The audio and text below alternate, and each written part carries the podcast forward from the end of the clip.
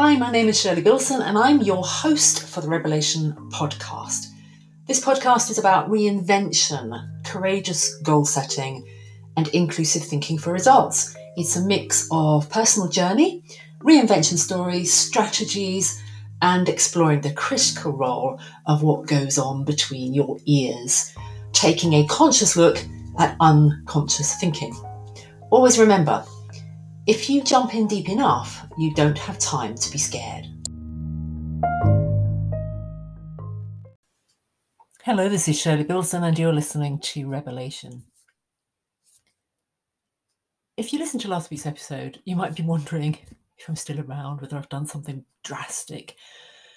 But it's fine, I'm still here.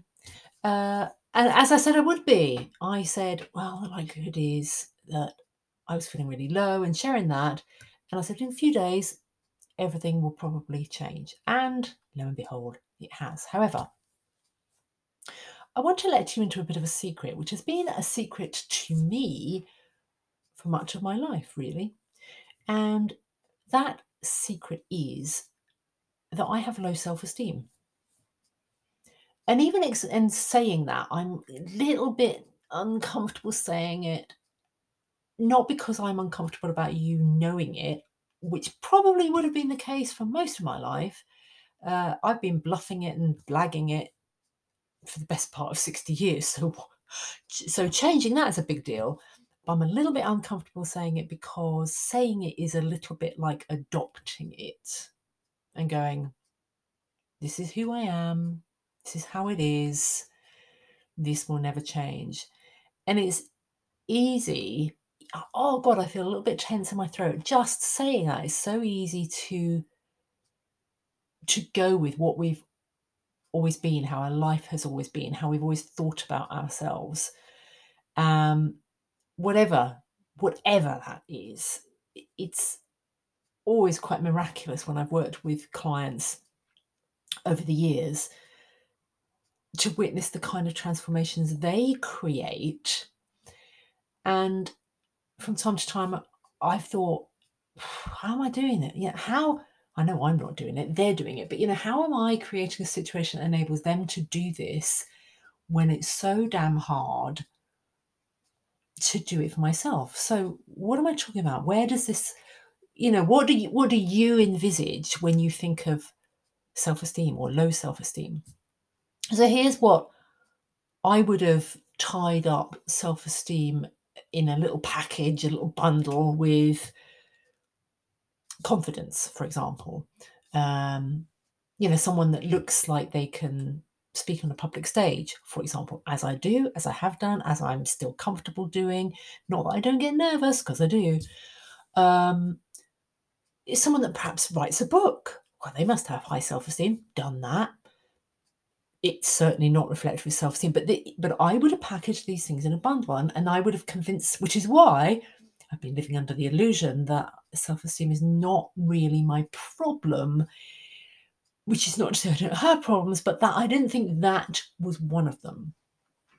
So attaching kinds of behaviors kinds of examples of things you can do or others do and often it's it's easier to project, isn't it? Or they can't have a problem with self-esteem because they get up on stage, they write books, they do podcasts, they put themselves on social media, they show up without makeup, whatever it is that you've, and I say you in the broadest sense, one of one, to use the royal, one has projected into what self esteem is. And usually, for many of us, self esteem is something other people have. It's not something we have. And and those, as I say, even those of us who think we have it, and I kind of, I didn't really question it because I was wrapping it all up with these things. Well, how can I lack self esteem if I can do these things? And this is where you might see in others and mistakenly think they have high self esteem. So I've experienced or experienced, I've exhibited, expressed in the past, quite often, especially at home, high degrees of arrogance. From my teenage years, of I know that. I know this. I don't need you to tell me you're all idiots. Um, you know, about anything. And and the same play, same in the workplace. Oh, they all idiots? Why don't they just do it like this? Why don't they do it like that? Why can't they see? So that kind of what might seem like overconfidence, like arrogance, if you like, and it has varying shades. You know, sometimes it's very overt, and sometimes, and I'm talking about myself and others, sometimes it's really overt and in your face and annoying, and you want to strangle someone because they're like it. And there will be people, many of them, who have felt like that about me.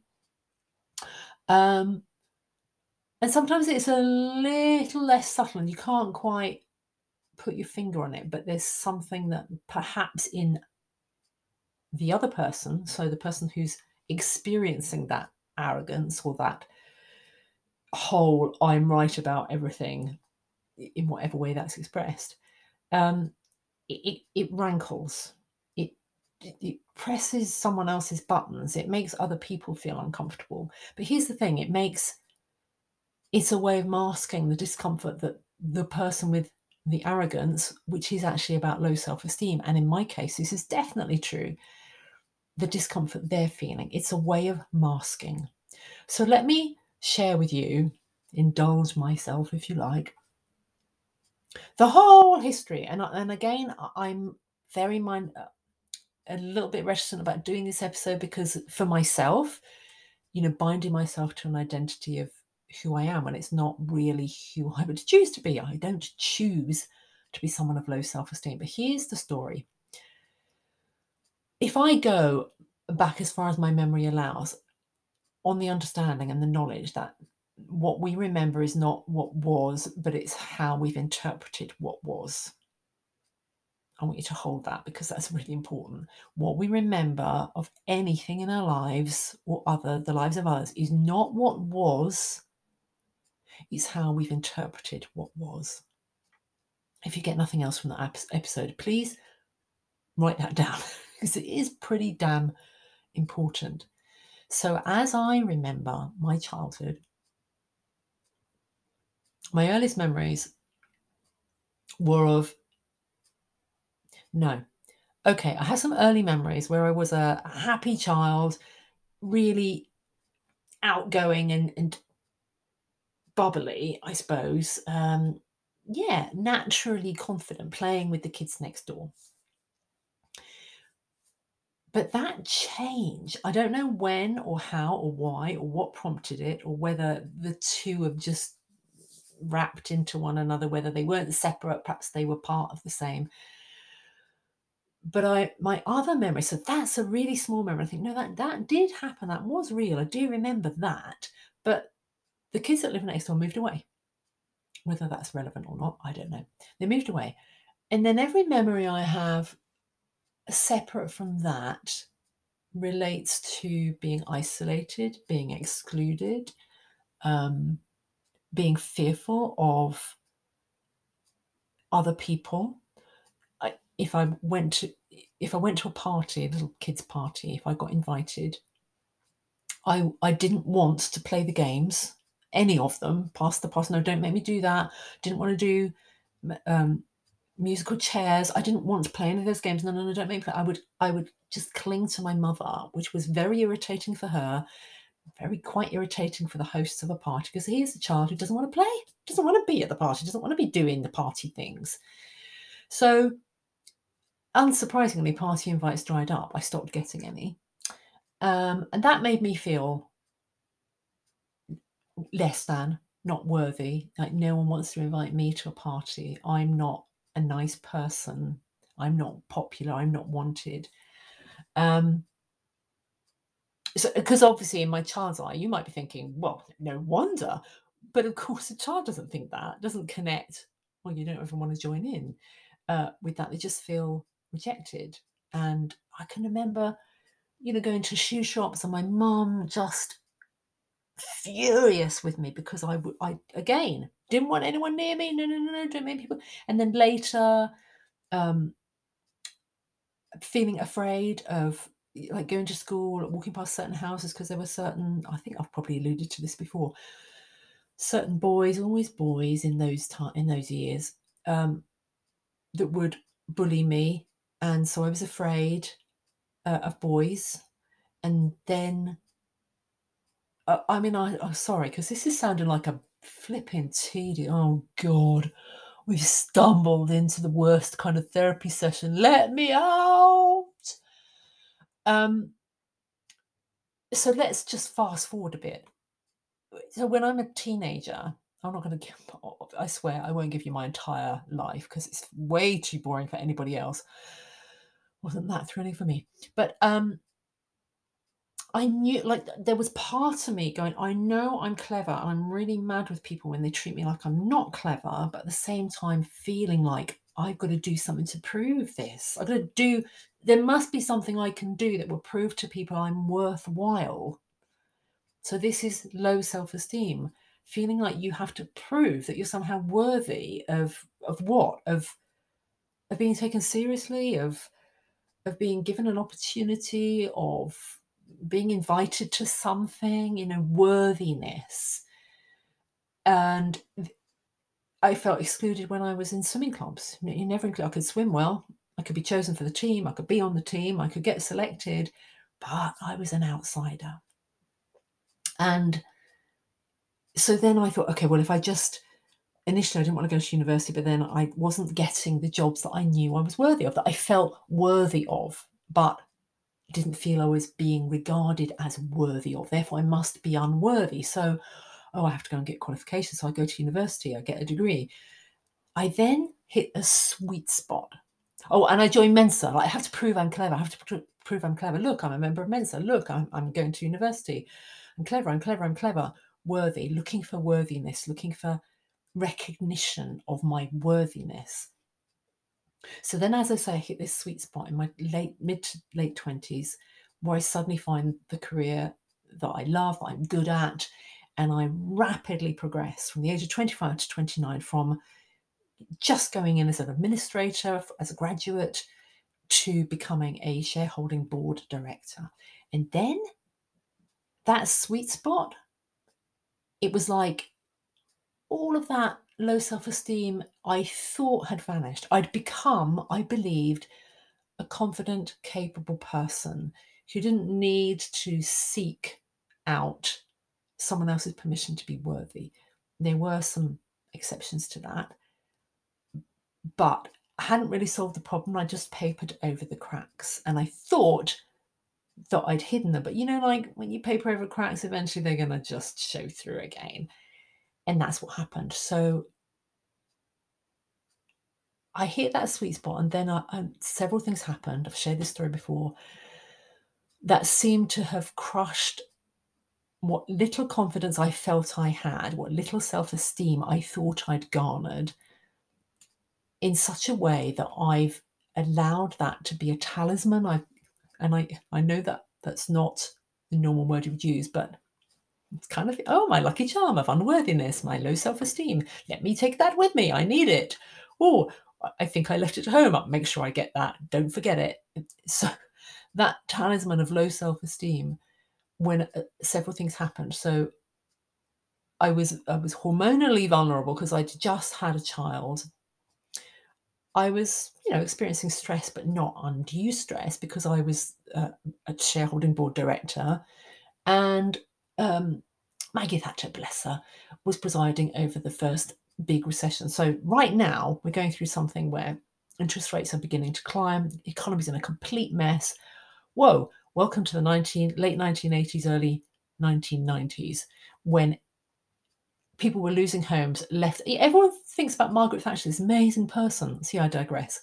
Uh, my self-esteem isn't my problem; it's Margaret Thatcher's problem. I knew, I knew that there was a reason for this. I joke. Um, but there was a recession, and what happened was nothing to do with us as, as running a business. We were running a really good business and running it well, running it profitably, and clients loved us, and we did good work. But the recession hit, and the interest rates started to rise, and our clients got affected, and they started going out of business, and that impacted us, and we went out of business. We went into receivership. Because when our clients aren't paying us, we can't then pay, pay the bills we've got to pay. And that was nothing to do with me. I didn't stop performing. Uh, nothing to do with me. It was just what happened. But I internalized all of that and used that as more ammunition to fuel the inadequacy, unworthy thing that I was unwittingly going on in my brain.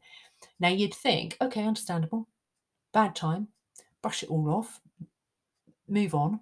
But for some reason, maybe it was the the, the culmination of, of several things: the having the baby, hormones all over the place, um, losing the job that I valued so much, really, really crushed me and I felt like it was all my fault, and and I felt inadequate, and then I couldn't. I didn't believe I didn't have the confidence then. So you know what it's like. I've talked about this with many about menopause many times. If you lose your confidence in yourself, your ability to convey um, potential or ability to anyone else is is on impossible when when it comes to getting clients or getting jobs. So, of course, I couldn't get jobs because I didn't believe I was worthy. So it just got worse and worse. And I started applying for jobs that were way beneath my salary level, way beneath my um, my ability level and my previous history. But but my self esteem said, yeah, but you can't do that other stuff because somehow in my head I'd written a script, a neural pathway was nicely embedded telling me, but you couldn't do it, could you? You failed. And that was the story that was connecting with all the other stories, you know, where I wasn't good enough, wasn't invited to parties, blah, blah, blah, blah, blah, blah, blah. You know, the mind is an incredible thing, but also when it when it misfires and it sets up neural pathways that don't serve you, that say, you're not worthy, you're inadequate, you can't do this, I told you you couldn't, what made you think you could? It's really damn hard to fight it. And bluffing and blagging and speaking on stages and writing books doesn't change a damn thing because you don't really believe. And this people go, oh, you know what you've got is imposter syndrome. Have I really? I don't think so. I think it's low self esteem but I'm working on it. I'm working on loosening the ties that bind me to those experiences. So so I applied for, for jobs beneath me and I didn't get jobs for ages, which wasn't helping my self-esteem. So I told you, told you you couldn't get, told you you couldn't do that. You can't even get blah, blah, blah. So then I did a master's degree, more proving, oh look, look, proving, proving, proving, I can get master's degree. And then yeah, I started doing jobs that were just manage- management jobs. Just, you know, okay, well, I, can pay my bills. I have a home. This is good enough. This is okay. Um, and I settled for that. But then I started working for myself again. I, I'm not working for anyone else ever again. Not allowing some corporate, some business, some boss to tell me I'm not good enough because that had happened. You know, I'd been fired by people and go back to the arrogance, but sometimes arrogance is justified. You know, when you, we've all done it, you work for someone you know they're, they're not capable of the job they've been given. They've been given it because they blagged an interview or they're related to the person that owns the business or or what, who knows?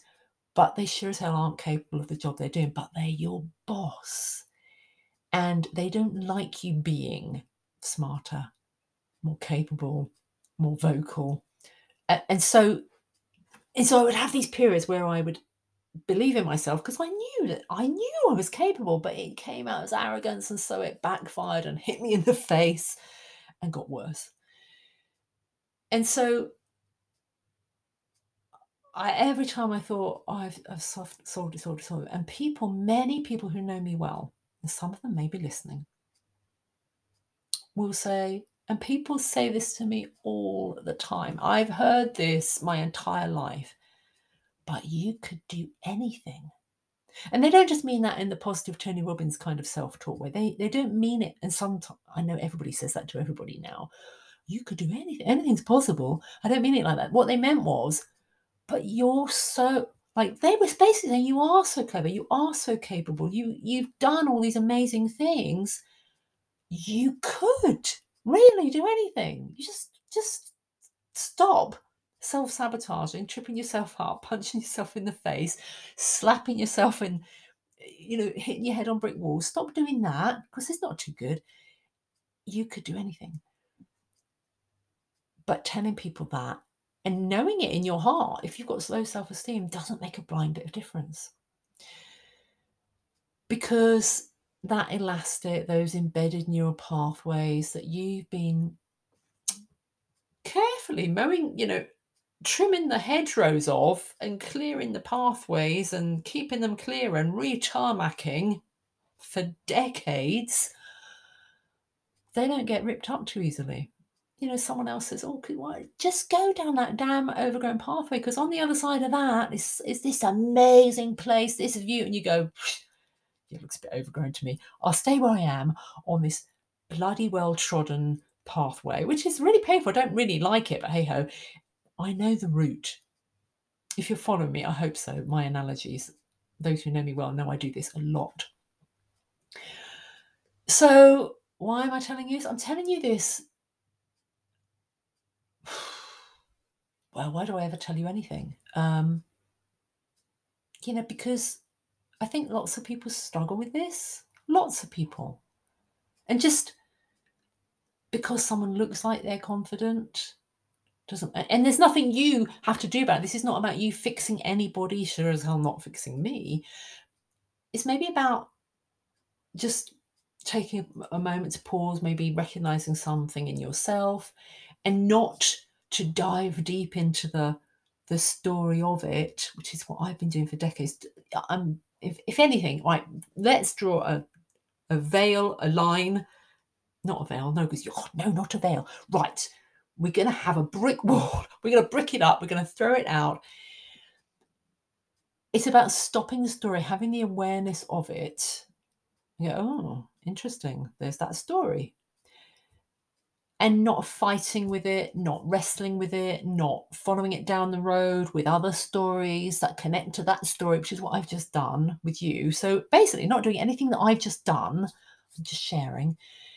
Um, just being aware of it and nothing more going oh there's that story and then carrying on with whatever it was that you're carrying on without without a grand plan you can have a grand plan if you like okay if you have a grand plan it's fine but but what we tend to do is we either and if you ever do meditation this kind of comes from meditation but we do two things we resist an idea a thought a feeling or we chase after it.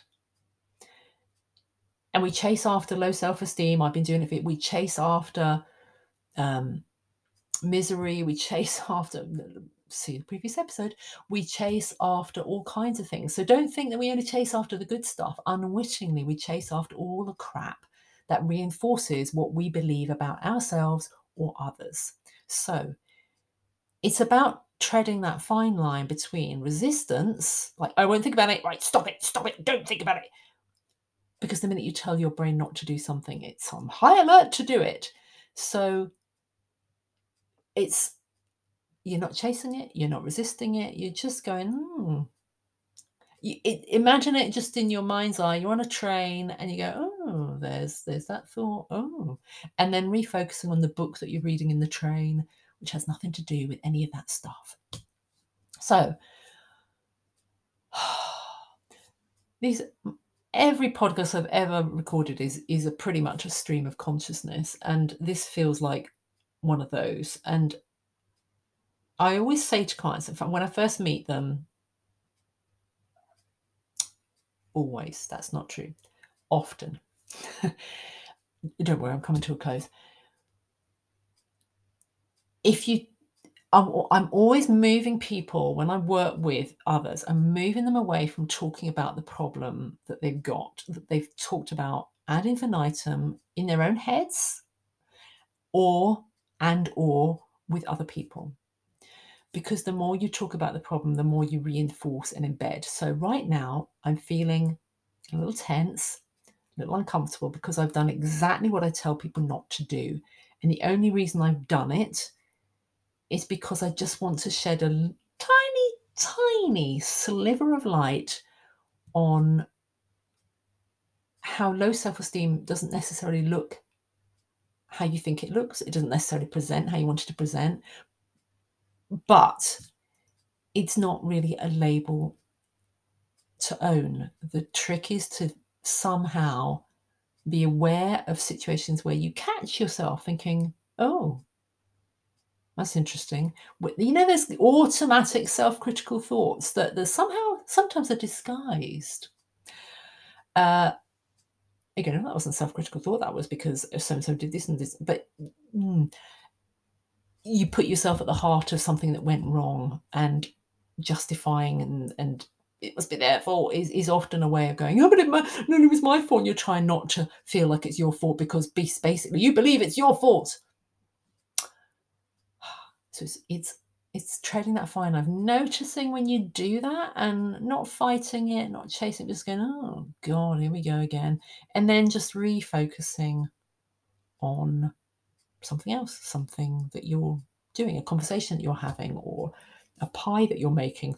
Gosh, who makes pies? I don't know.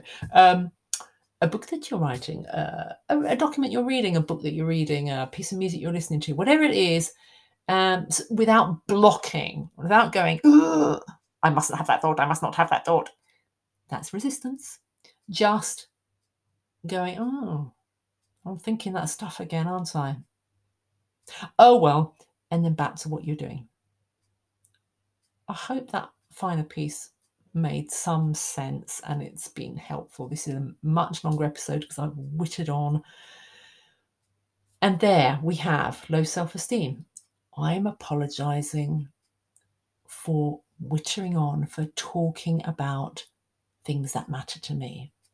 So there we have the evidence right there at the close of the episode. So whether this is helpful for you or not, don't know. Um, but as usual, I'm going to close out and I will speak to you next week. Who knows what we'll be talking about, but um, it'll be something. So have a great week and watch out for those thoughts that you might be having for yourself and just just observe them, just notice them and then refocus. Okay, take care. Bye for now.